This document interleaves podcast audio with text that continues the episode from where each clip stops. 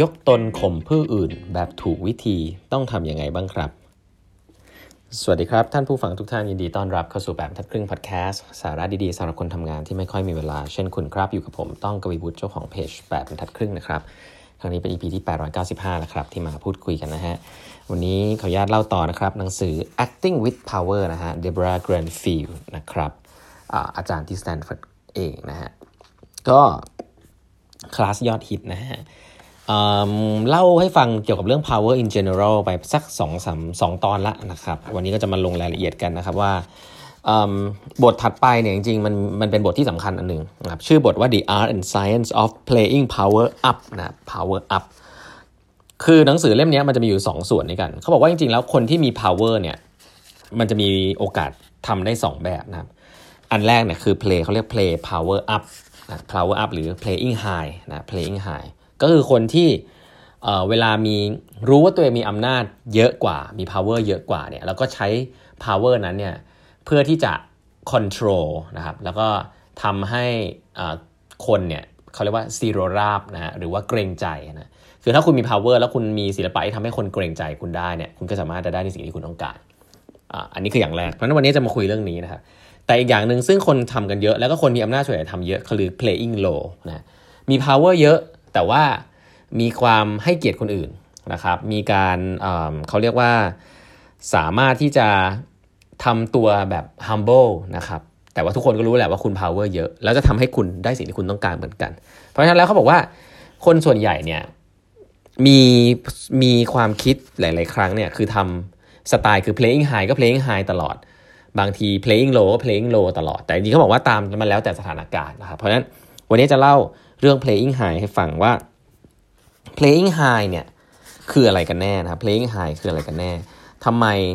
เรามีวิธีอะไรบ้างที่เราสามารถที่แบบใช้ power ของเรา แล้วก็แสดงออกนะครับ ให้คนอื่นรู้ว่าเราเนี่ยมี power ที่จะ control สิ่งต่างๆนะครับ แล้วก็แบบไม่น่าเกลียดจนเกินไปนะครับข้อแรกฮะข้อแรกข้อแรกคือการอ้างครับ อ้างถึง ranking ต่างของตำแหน่ง สิ่งนี้ส่วนใหญ่เป็นสิ่งที่ obvious มากๆ ชัดเจนมากๆนะครับ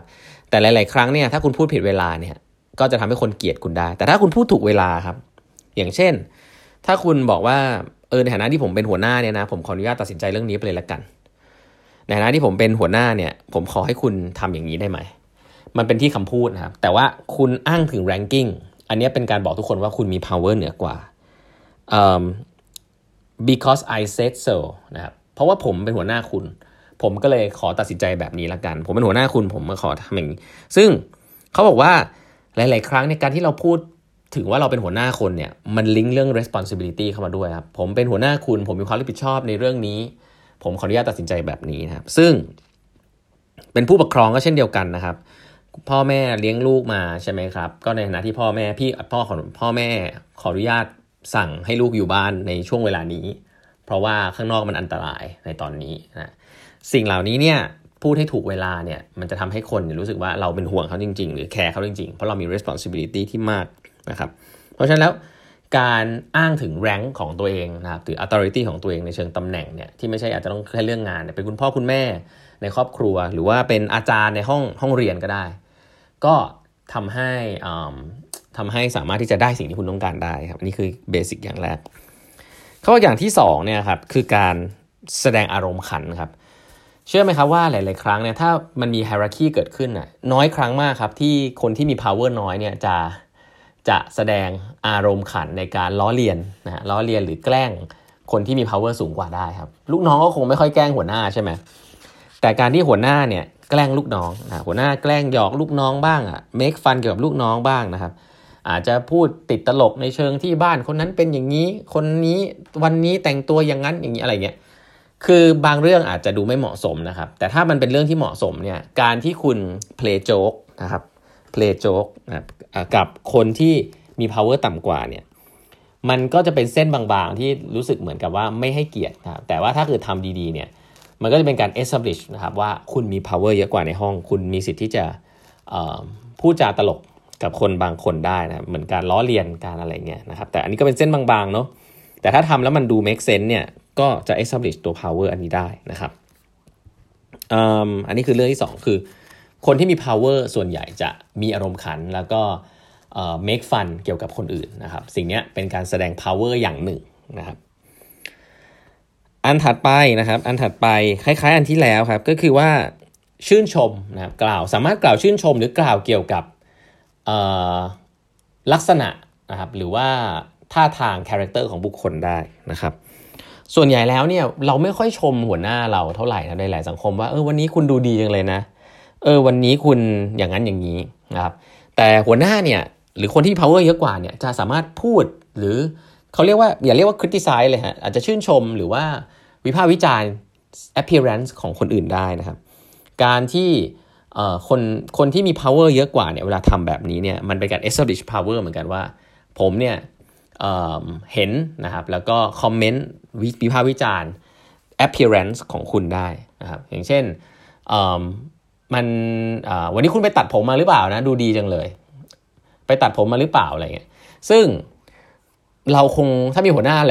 ลายๆหลายๆ ranking เนี่ยเรานึกภาพว่าเรามีเราเห็น CEO เราไปตัดผมมาเนี่ยเราคงไม่เดินแบบว่า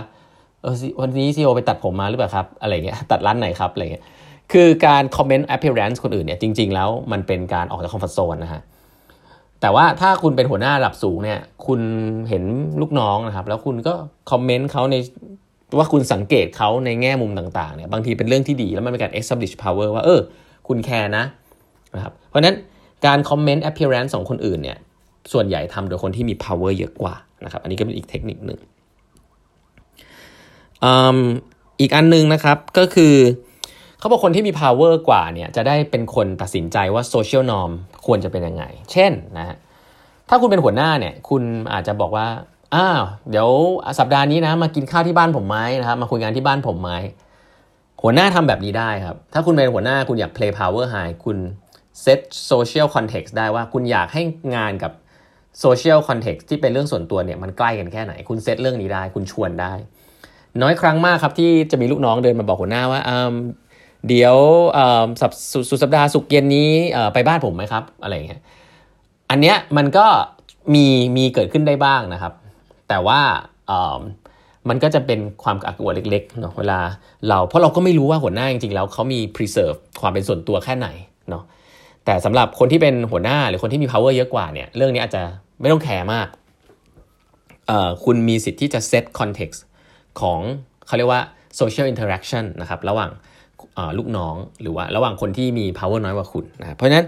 ถ้าคุณได้มีโอกาส set context ตัวเนี้ยอันนี้เขาเรียกเป็นการ playing power high นะครับก็คือเนี่ยฮะสามารถที่จะเซตได้ว่าเฮ้ย